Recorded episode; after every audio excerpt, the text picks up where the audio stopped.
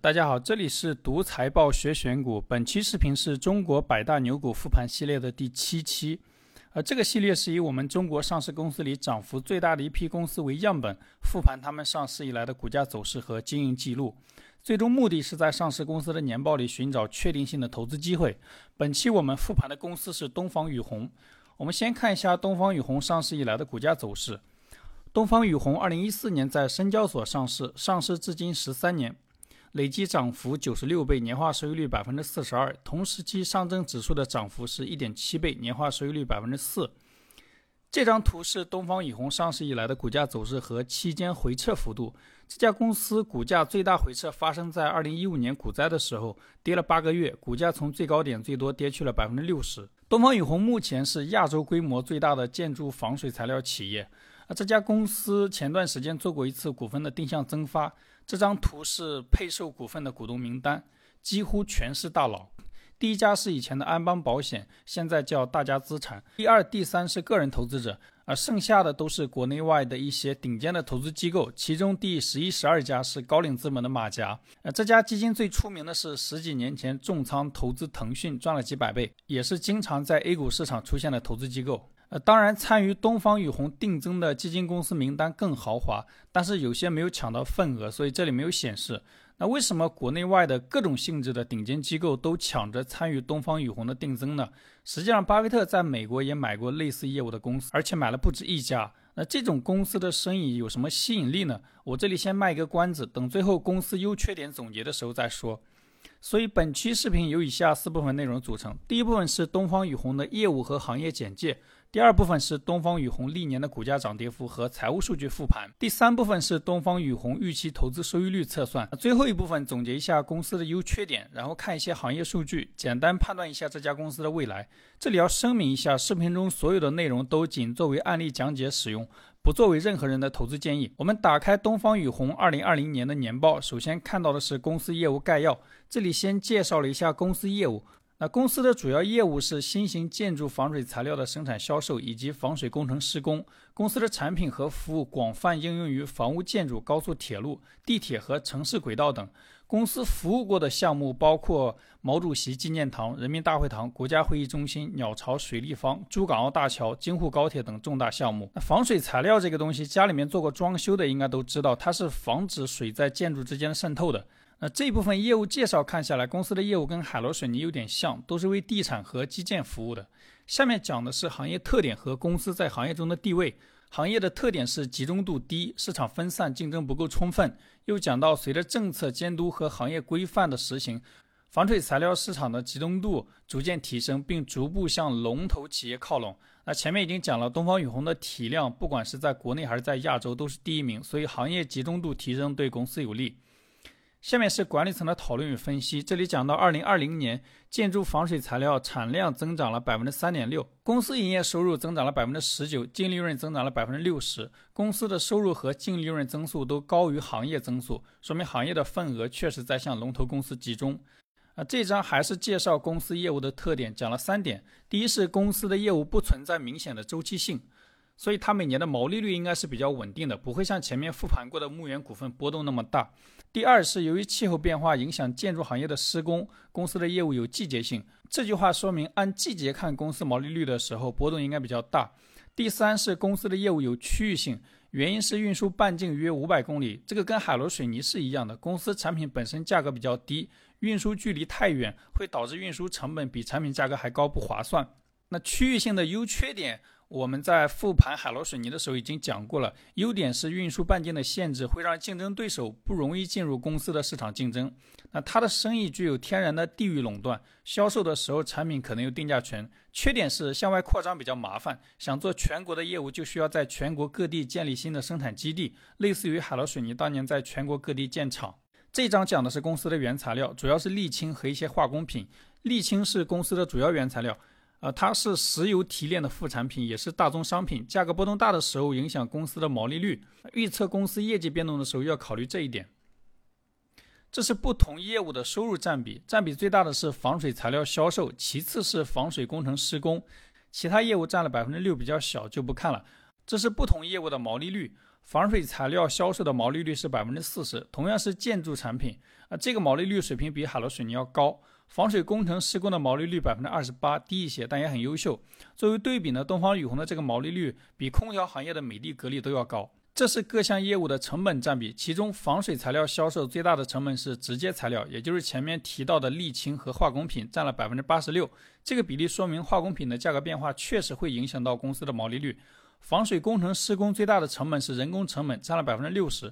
这个跟他给施工人员待遇比较高有关系，他给员工的待遇应该是全行业最高的，我们后面会详细讲。那这是2020年公司年报的股东信息，第一大股东李卫国是公司的创始人，我们等一下会看他的简历。除了创始人，剩下的是北向资金和一些非常知名的基金。我们前面已经讲过，国内外的各种性质的资金都参与公司的定增配售股票，能确定股东里的大佬非常多。下面我们单独看一下公司创始人的简历和北向持股。先看公司创始人，公司的创始人叫李卫国，湖南人，也是改革开放后的第一批大学生。他早期的经历跟牧原股份的老板非常像，我们把他们放在一起看一下。他们都是1965年出生，也都是1985年考大学，而且高中的时候家里面都做过养殖，也因为动物生病养殖失败。他们大学考的也都是农业大学，而且学的也都是动物医学专业。学完毕业也都做养猪，而且都在1992年的时候因为猪瘟损失惨重。从这些经历看，这两位企业家人生的前25年几乎一模一样，只是换了一个地点，巧合的难以置信。那同样是养猪失败，牧原股份的秦英林回母校找技术解决问题，继续养猪。李卫国呢，选择了另外一条路，他放弃了养猪，找了一个老师的工作，一边做老师一边考公务员。考上公务员之后，单位分房子，那他拿到房子之后发现屋顶总是漏水，让物业修了很多次都修不好。后来又发现不止他的房子漏水，他单位的那些同事的房子也都漏水，很多年也没有修好。那维修的师傅跟他说，不是自己的技术不行，是防水材料不过关。维修师傅的这句无意间的话让他觉得防水工程是一个值得做的生意，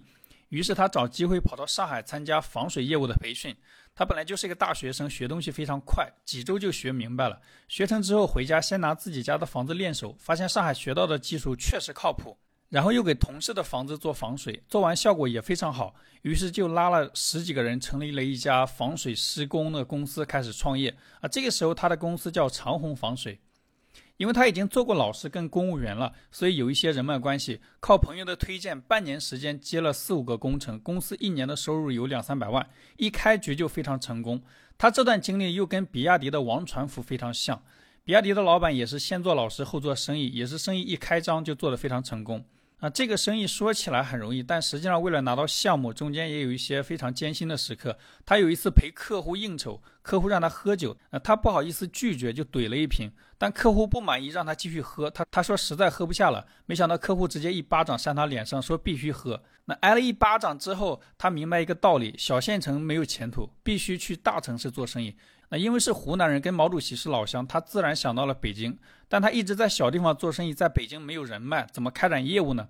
下面就是他人生中非常奇幻的经历了。1996年他去北京参加一个防水行业的研讨会，台上老师讲防水案例的时候，无意间讲到毛主席纪念堂漏水，他觉得不可思议，然后他又想到自己跟毛主席是老乡，自己又是做防水工程的，所以给毛主席纪念堂做防水义不容辞，于是他想做这个项目并且不收费。但是他没有人脉，也没有人相信他，于是他每天在天安门广场问导游，问执勤的武警，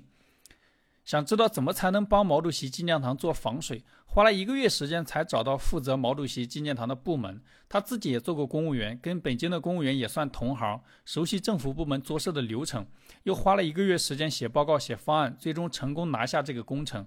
因为这个工程是免费做，前后花了200多万，把他前面几年赚的钱全部搭进去都不够，公司巨亏，一下又陷入经营困难。但他这个工程防水效果做得非常好，之后人民大会堂、中华世纪坛等单位都找到他，让他继续做。当然后面这些工程都是正常的商业工程了，项目一下子增长了很多。他把当年一起养猪失败的同学都找回来，给他们股份，合伙一起干。公司的名字在这个时候改成了东方雨虹。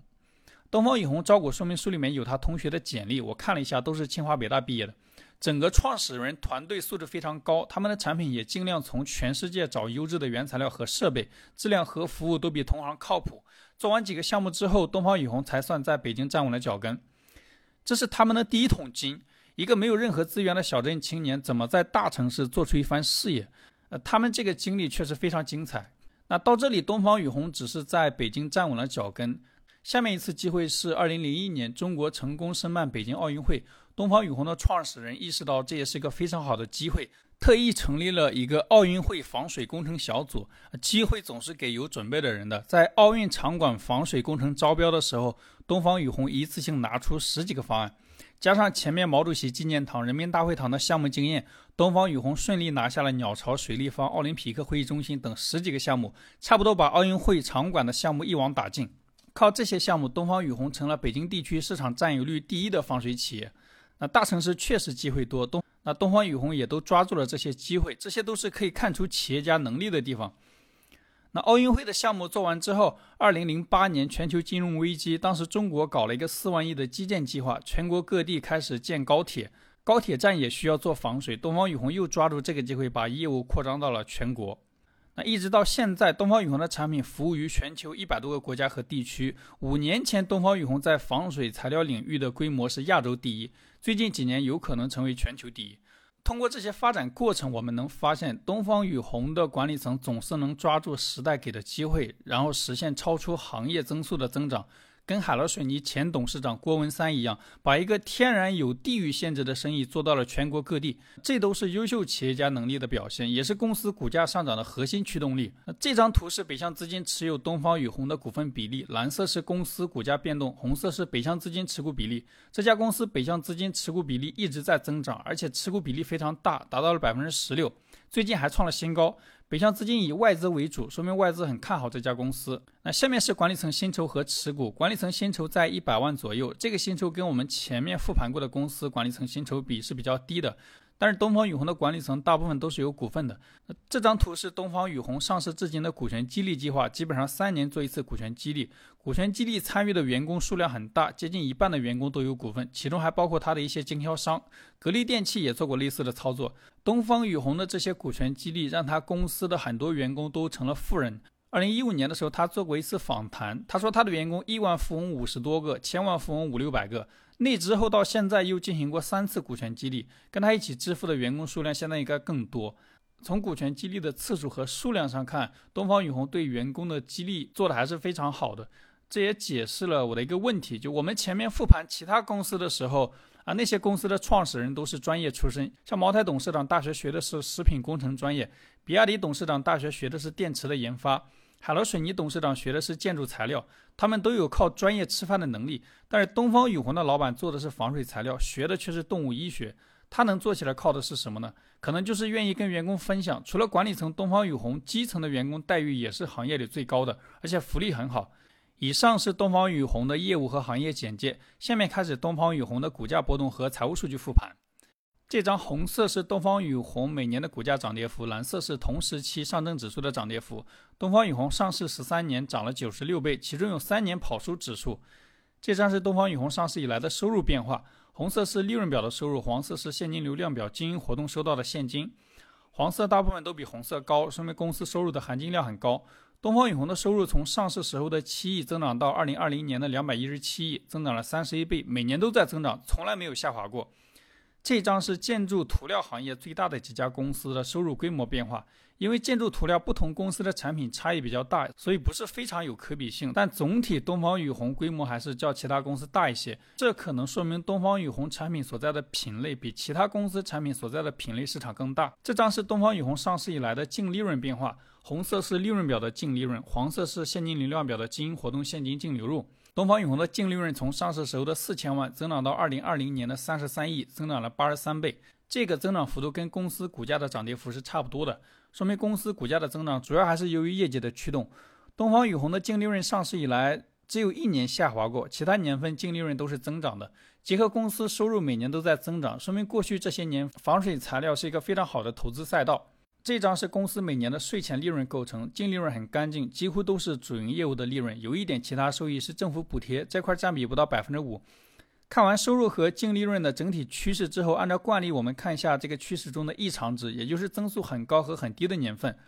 东方雨虹最近这些年业绩增速最高的是2020年，这一年收入增长了 20%， 净利润增长了 63%。 这一年的经营情况我们前面已经复盘过了，这里不再重复。下面看业绩增速最低的年份，业绩增速最低的年份是2011年，这一年收入增长了 25%， 但净利润下降了 3%。 我们看一下这一年发生了什么。打开东方雨虹2011年年报的管理层讨论与分析部分，管理层在讨论与分析中只披露了收入增长，没有讲净利润下滑的事情。那跟人一样，都喜欢报喜不报忧。这里讲到，由于这一年房地产调控以及高铁事故延缓了公司高铁订单实施，导致收入放缓，同时各项费用增加，导致主营业务利润增长放缓。这句话说明房地产行业的增长和基建行业的增长会影响到公司的业绩变动。这都是我们后面研究公司增长空间的时候要关注的信息。这张图是东方雨虹的毛利、净利润和各项费用占收入的比例变动。东方雨虹上市以来的毛利率变动还是比较大的，高的时候超过 40%， 低的时候 28%。 我们前面看成本的时候已经看到，东方雨虹的原材料主要是沥青，是石油的副产品，那公司毛利率的变化会受到原油价格涨跌的影响，应该是负相关的。净利润整体波动趋势与毛利率差不多，最低的时候 4%， 2020年 16%， 创了上市以来的新高，说明公司的生意越来越赚钱，那这是非常好的现象。净利润率的提升幅度比毛利率提升幅度大，说明公司的生意是有运营杠杆的，成本增加有限的情况下赚了更多的钱。值得注意的是，紫色的研发费用率很低，绿色的销售费用率很高，说明公司在销售人员上花的钱比在研发人员上花的钱多，公司的生意可能是一个销售比研发更重要的生意。这张是公司的资产结构图，资产占比最大的是应收款。我们前面看公司业务介绍的时候，公司的产品用于人民大会堂或者鸟巢这种建筑，客户以公共事业单位为主，那还包括国内最大的那些房地产公司，这些客户的信用相对都比较好，所以应收款不是个问题。占比第二大的是固定资产，固定资产一直在增长，说明公司一直在扩张产能。前面看行业特征的时候，我们已经了解到公司的产品因为运输距离的限制有地域性，想要扩张业务只能在全国各地不断的建设新的生产基地。固定资产的增长是公司业绩增长的保障，这块资产增长是好事。现金类资产63亿，占总资产的比例1/5左右。那这张是公司的负债和股东权益结构图，占比最大的负债是应付款，主要是欠供应商的钱，有息负债29亿，大概是现金资产的一半。还有一部分是其他应付款，金额20-30亿，占比也比较大。我看了一下年报的附注，这一块主要是往来款，欠款的对象是一些建材公司和建筑公司，可能是公司生产基地的施工方。这张是公司的营运资产、营运负债和营运净资产的变动。营运资产是被下游客户占用的钱，东方雨虹这一块资产主要是应收款。营运负债是占用上游供应商的钱，东方雨虹这一块的负债是应付款。东方雨虹营运净资产一直大于0，说明公司日常做生意需要先垫钱，这跟我们前面复盘过的海康威视是一样的。东方雨虹这两年收入增长的同时，营运净资产越来越小，占收入的比例也越来越低，说明公司在产业链上的议价能力在增强。下面是现金流量表，现金流量表的科目大于0表示有钱在流入，小于0表示有钱流出。东方雨虹经营活动现金流净额一直大于0，说明防水材料的生意一直带来现金。投资活动现金流净额一直小于0，说明公司一直在往外投资。筹资活动现金流净额大部分时候大于0，这两年小于0，说明公司以前每年都在从外面找钱发展，近两年不需要找钱，还可以分红发钱。下面我们按照不同的功能把现金流拆一下。我们以最新的2020年年报的数据为案例讲一下。红色柱子40亿，表示东方雨虹主营业务产生了40亿的现金流入。绿色负15亿，表示公司扩张产能支出了15亿，这一块是公司在全国新建生产基地的花费。最后紫色是负7亿，这块主要是公司分红分掉的现金。红色柱子明显比其他柱子长，说明公司主营业务赚到的现金能够满足其他支出消耗的现金，所以它的自由现金流应该是大于0的。这张是公司的自由现金流变化，主营业务赚到的现金和产能扩张支出的现金都在增长。2019年以前，扩张支出的现金大于主业赚到的现金，自由现金流为负数。2019年之后，扩张支出的现金没有大的增长，但公司主营业务带来了现金增加了很多，导致自由现金流开始转正，并且巨幅增长。那自由现金流转正说明公司本身造血能力变强，扩张业务的时候不需要再去融资或者找银行贷款，相反呢，还可以把银行的贷款还掉，贷款减少，每年偿还银行的利息减少，降低财务费用。提高净利润率，那公司的净利润率有可能获得一个稳定的提升。这在刚才的负债结构图和期间各项费用图上都能看到相应的变化。我们再回去看一下，这张最下面深蓝色的是公司的有息负债，面积越来越小，说明公司欠银行的钱越来越少。这张深蓝色的是财务费用率，也在拐头向下。那这些都朝着有利于公司净利润率提升的方向变化。这张是公司的资产质量和估值数据图，东方雨虹的净资产收益率最近这些年都在 20% 以上，属于非常优秀的水平。作为对比，贵州茅台这个指标是 30% 多一点。公司的估值水平波动也很大，最近几年市盈率最低13倍，最高28倍，目前的估值水平处于历史最高附近。以上是公司的股价波动和财务数据复盘，下面开始东方雨虹的预期投资收益率测算。那我们还是用企业价值的概念计算一下买入这家公司可以获得的预期收益率。企业价值的定义是收购一家公司所需要的现金流，它等于企业的市值加上有息负债减去现金类资产。那我们现在按照定义算一下买下东方雨虹需要多少现金。首先2020年末东方雨虹的市值是911亿，所以从股市买下这家公司需要花费911亿。买下这家公司以后，想完全拥有这家公司，还需要把公司的债务还掉。公司的有息负债是29亿，所以到这一步的总花费是911加29等于940亿。完全拥有这家公司之后，那公司账上还有63亿的现金和理财，这一步又收回来63亿，所以最终我们买下这家公司的花费是911加29减63等于877。那买下这家公司之后，我们一年能获得的收益是多少呢？收益等于2020年的自由现金流，这个数字是24亿，所以买下东方雨虹的这笔投资总投资额877亿，一年的收益是24亿，收益率是 2.7%。 这是假设东方雨虹经营水平保持不变的情况下买入公司股票的预期收益率。这里要注意，公司最近一期的股权激励方案中对管理层的考核目标是2023年公司的净利润翻倍，也就是未来3年公司的业绩大概率会有一个比较大的增长，实际公司的预期收益率会比这个计算的结果要高。以上是公司的预期投资收益率测算。最后我们看一下公司的优缺点和未来展望。